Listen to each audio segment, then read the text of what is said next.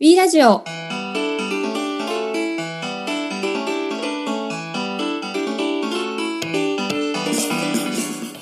皆さんこんにちは。B-BOX カスタマーサクセスの平木です。D-BOX コンテンツチームの永瀬です。この B ラジオは組織づくりに関するゲストを呼んだりリスナーの相談に答える番組です。組織づくりに向かう皆さんのヒントになればと思っております。風の噂で聞いたんですが、はい、平木さんが個人のラジオを始めたという。そうなんですよ。始めました。あのスタンド FM という最近は便利なアプリがございまして、はいはい。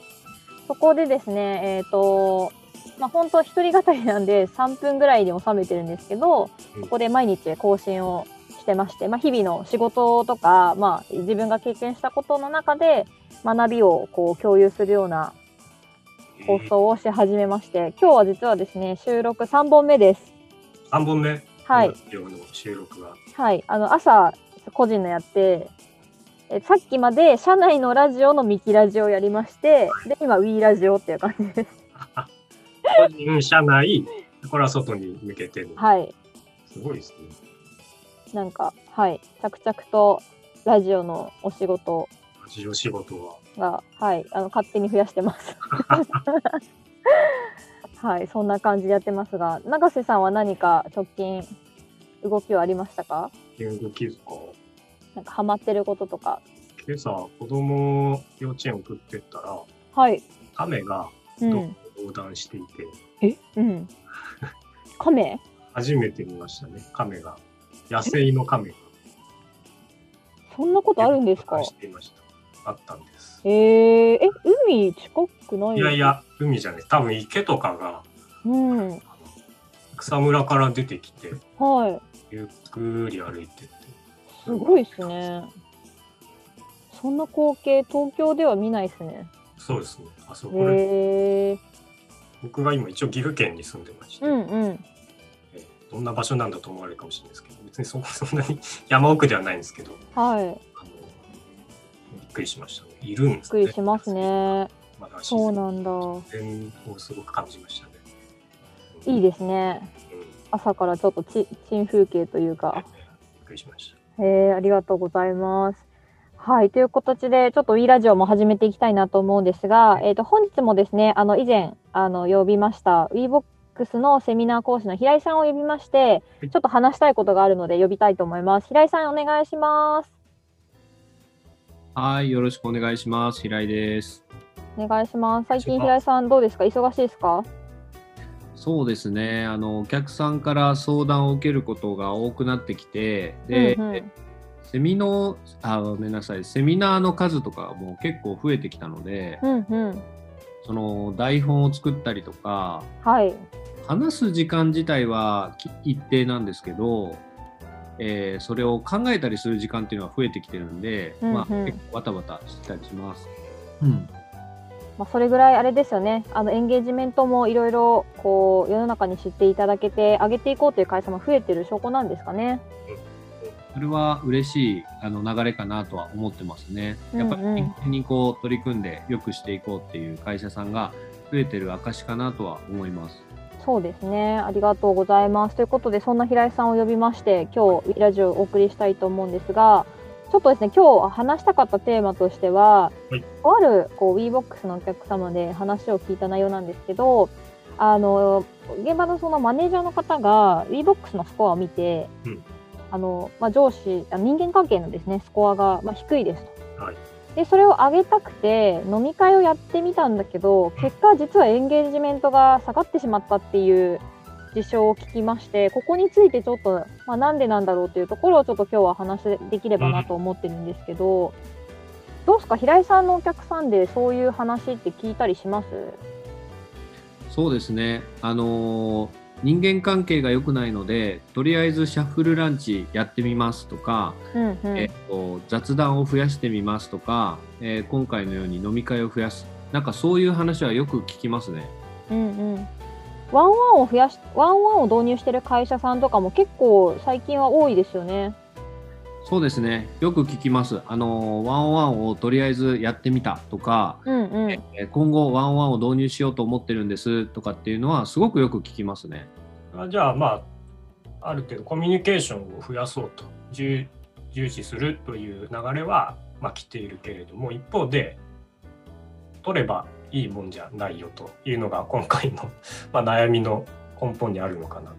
じゃあどどういうコミュニケーションがいいのかとか、まあ、あるいはこうなぜ、まあ、先ほどの悩みで飲み会したのに逆効果になっちゃうっていうのは、まあ、なんでなんかというのはこれはもうどこに問題があるんでしょうか？はい、そうですね。あのー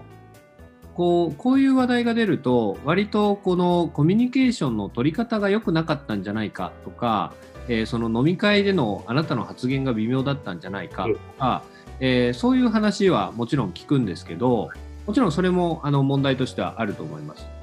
ただ、えっと、それ以前のちょっと問題で、えーこの人がこの人間関係が悪いという問題をどのように捉えているのかっていうところが結構根本的な問題だったりするんですね。うんでこれはあの飲み会がうんぬんという話とはまたちょっと違うところでのレイヤーの問題になってくるんですけどでも結構これあるあるの問題なんでちょっと話を広げて、えーちょっとお伝えをしようかなと思います。はいなんかよくあるのはあのディオに、えーまあ、我々が WeBox が運営しているディオですね。ディオっていうメディアの中に例えばあーやりがいがあーやりがいが下がっているのでそういう時にはこういうことをやりましょうとか、はい。えーまあ、もしくは他の会社さんはこういうことをやりました、えーそういうふうにまあ掲載をされていて、まあ、それは我々としてはもちろん他の会社さんのヒントになると思ってもちろん掲載はしているんですけども、うんうえっん。と、それを、えーまあ鵜呑みにするというよりはそれが答えなんじゃないかというふうに思ってやられる場合うんうん。それは結構問題になってたりしますね。うんうんうんまあ気持ち的にはすぐ解決しちゃいたいですもんね。わからなくはないじゃないですか。それはめちゃくちゃ気持ちとしてはうんうんわか。ります。うん だからそのリオなり、まあ、今回のその依頼いただいている飲み会の件もおそらく人間関係が悪いで、まあ、世の中にはそれの解決方法として、えーリオに限らずなんか飲み会を開きましたとか飲み会で話してみましょうとかそういうのはまあ巷に結構ある情報なんじゃないかなと思うんですね。うんうん。でそれがまあ答えであるかのようにこう取ってしまってそれを真似する、えーそういう行動が起こったの起こったんだろうなというふうには思います。うん。でさっき言ったようにこの手の問題っていうのはその問題の捉え方っていうところに実は根本的な問題があってはい。でちょっと今からお伝えする言葉を皆さんお二人は知ってますかね？ちょっと聞いてみたいなと思うんですけどまず、えっと、世の中には大きく2つの問題があると、うんえー言われていてまず1つは技術的問題と呼ばれるものです。はいでもう1つは適用課題と呼ばれるものなんですよ。はい永瀬さんはこの話とか説明できたりします？説明まで行くと、ちょっと言葉が詰まっちゃうんですね。うんうんまあちょっと難しいですよね。その言葉だけ聞いても多分イメージはしづらいかもしれないですね。うんそうですよね。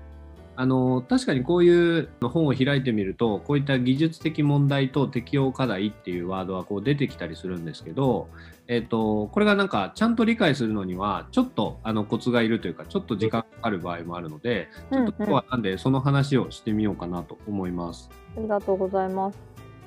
えーまずあの技術的問題なんですけど、えーまあそのワードからいくとですねちょっと難しいのでちょっと例から例を挙げていこうかなと思うんですけど例えば技術的問題のうちの一つ、えー喉が渇きましたこれ解決するときなんかどうします？永瀬さんだったらどうします？喉乾いた？喉が渇いたら水を飲む。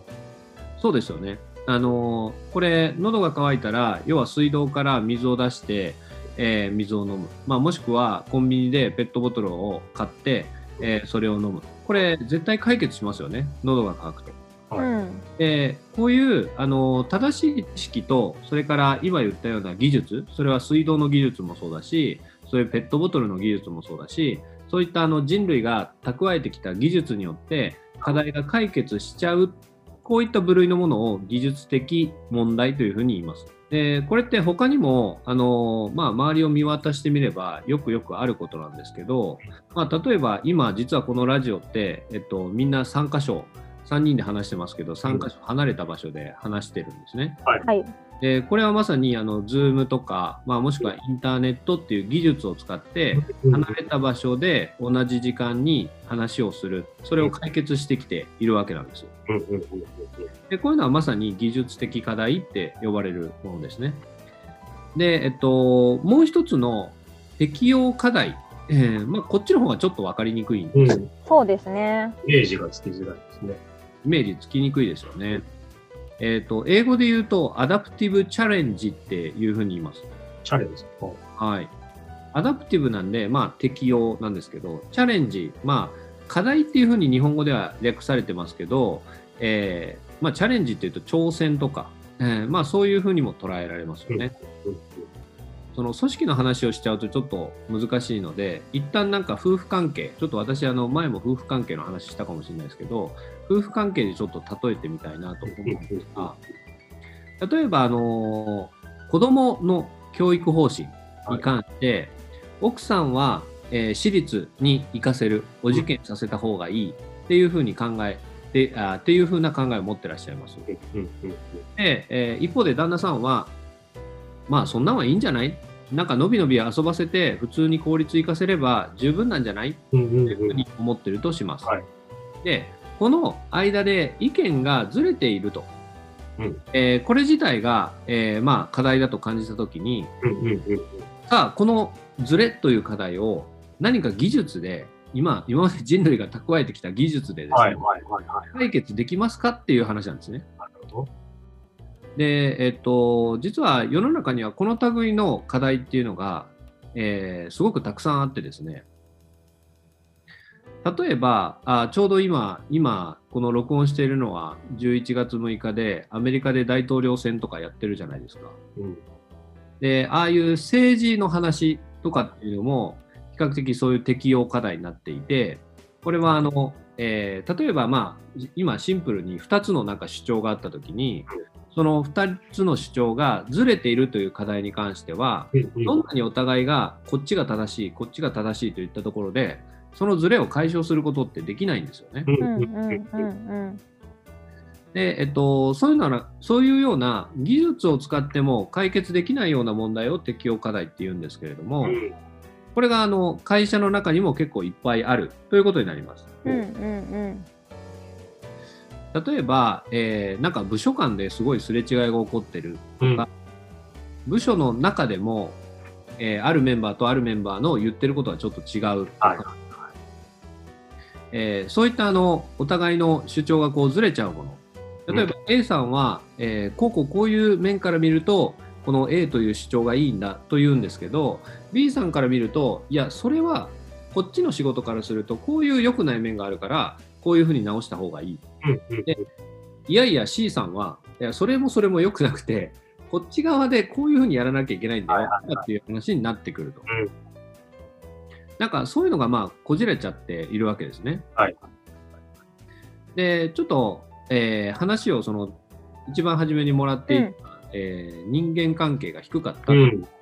えーところなんですけど、これあの人間関係の点数が低いって、えーおそらくいめちゃくちゃいろいろなあの問題があの絡まって人間関係ということに多分出てると思うんですね。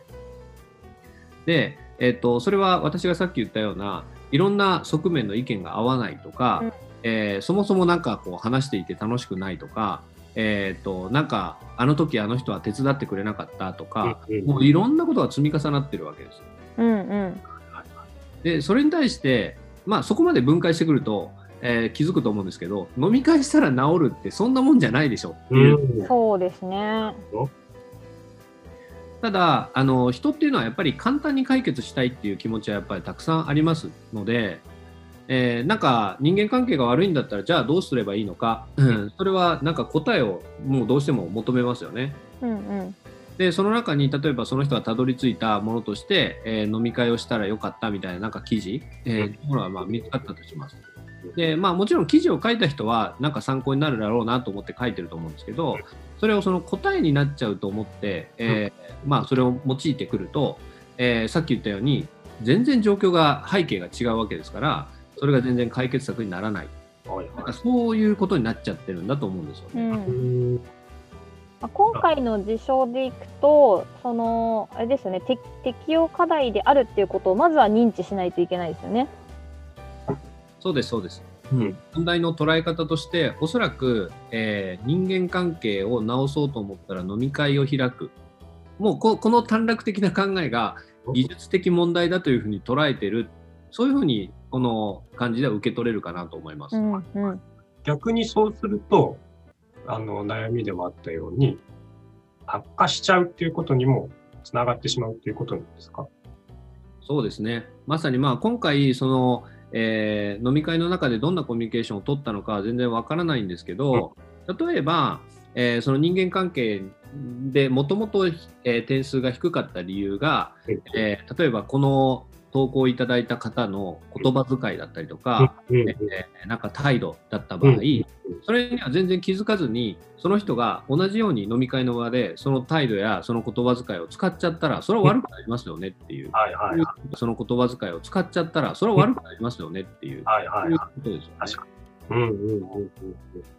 だからむしろそそれによって下がっちゃうっていうことは当然ながらあるわけですね。うんううんまず一歩目としては、そのマネージャーの方は、え技術的問題ではなく、適用課題っていうことをまず認識するじゃないですか。はいその上で、なんかどういう工夫というか、その後のステップってどういうふうにしていくといいのかいいんですかね？そうですよね。まあ、絶対、絶対そういう話になりますよね。で、あの、今、この、えー内容が難しいのって、適用課題っていうのは、今話をしたように、答えがあるわけじゃないんだっていうのがまず前提なんですよ。うんうんうん。まずそこからってことですよね。えーなんで答えがないんだっていう前提の上で、ただ、答えがないんだったらもうどうしようもないかというと、別にそういうわけではないということになってきて、じゃあそのヒントはどこにあるかなんですけど、ちょっと、じゃあお二人にもちょっとかあの考えてもらえればと思うんですけど、えー例えば皆さんの人生経験の中で、えー例えば友達と喧嘩したでもいいし、なんか部活でこう、あなんか折り折りが合わない友達がいたとか、えーなんか親子親子で喧嘩してしまったとかでもいいんですけど、そういうような、いわゆる適用課題に当てはまるような問題になったとき、えーどういうふうにしたら解決した？なんかそういう経験とか、えーこういったコツ、まあ今だったらこうしたなとか、そういうのなんかあります？僕は、ちょっと今、まあ、仮に奥さんと、まあ、はい言い合いというか、まあ、ちょっと喧嘩みたいなことになったときは、だいたい僕の方から謝るようにしてる。大です、まあ。まずそこから始めるとかですかね。その後どうします、あでもその後、まあ一応こっちの考えを伝えうんうんうん謝った上ではい伝えて、で、まあ向こうの意見も聞いて、みたいなことですかね。まあそれで話を進めていく。あありがとうございます。平木さんはどうですか？そうですね過去の経験から言ったら、まあ、腹を割って話すみたいなところの方が実は例えばまあ友人関係でいくとさらに仲良くなったことはあるかなと思います。なんではあの本音で話すというか腹を割って話すって感じですかね。あありがとうございます。そうなんですよ。今お二人の話にあったことはまさにそのヒントになっていて、えっ、と、まあ、いくつかポイントあると思うんですけど、あの、それは皆さんいろんな表現をされるんですけど、2つのポイントにこうまとめることは結構多いです。で、まず1つは、えー客観的に相手の状況だったりとか、相手の話とかを、えー聞いて、客観的に状況を理解するっていうことがあります。うんうん。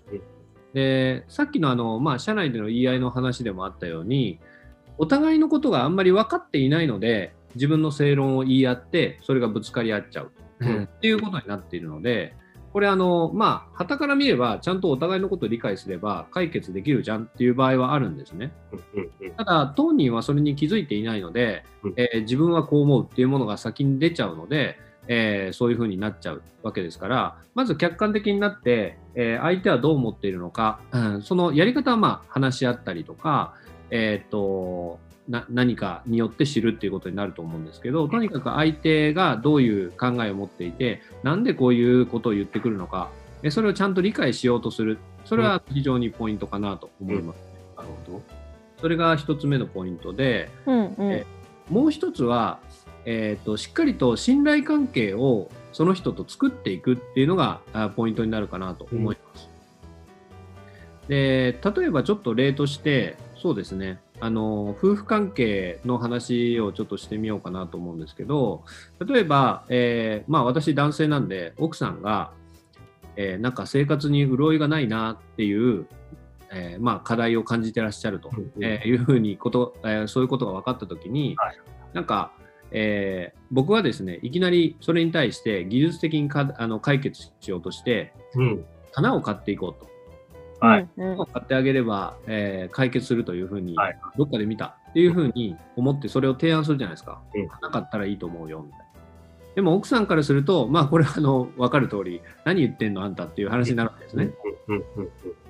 だけど、えー、と同じように花を買ってあげようと言ったら実はそれが解決する場合があります。それはどういう場合かというとしっかりその夫婦関係の中で、えー例えば、えー一緒に遊びに行っているとか、えー一緒になんか日々、えー話し合いをしているとか、えー子どもの教育を一緒に頑張って考えてみるとか、えーそれから、えーなんかいい感じの休日の過ごし方、まあ、それはデートなのかもしれないし、えーなんか一緒に映画を見るかもしれないし、うんまあ、いろんなことをするとか、えーなんか一緒にご飯を作ってみる、一緒にことを作ってみるとか。で、これ何が起こってるかというと、この2人の間で、えー細かいえー信頼関係の貯金っていうのがどんどんできていくわけですね。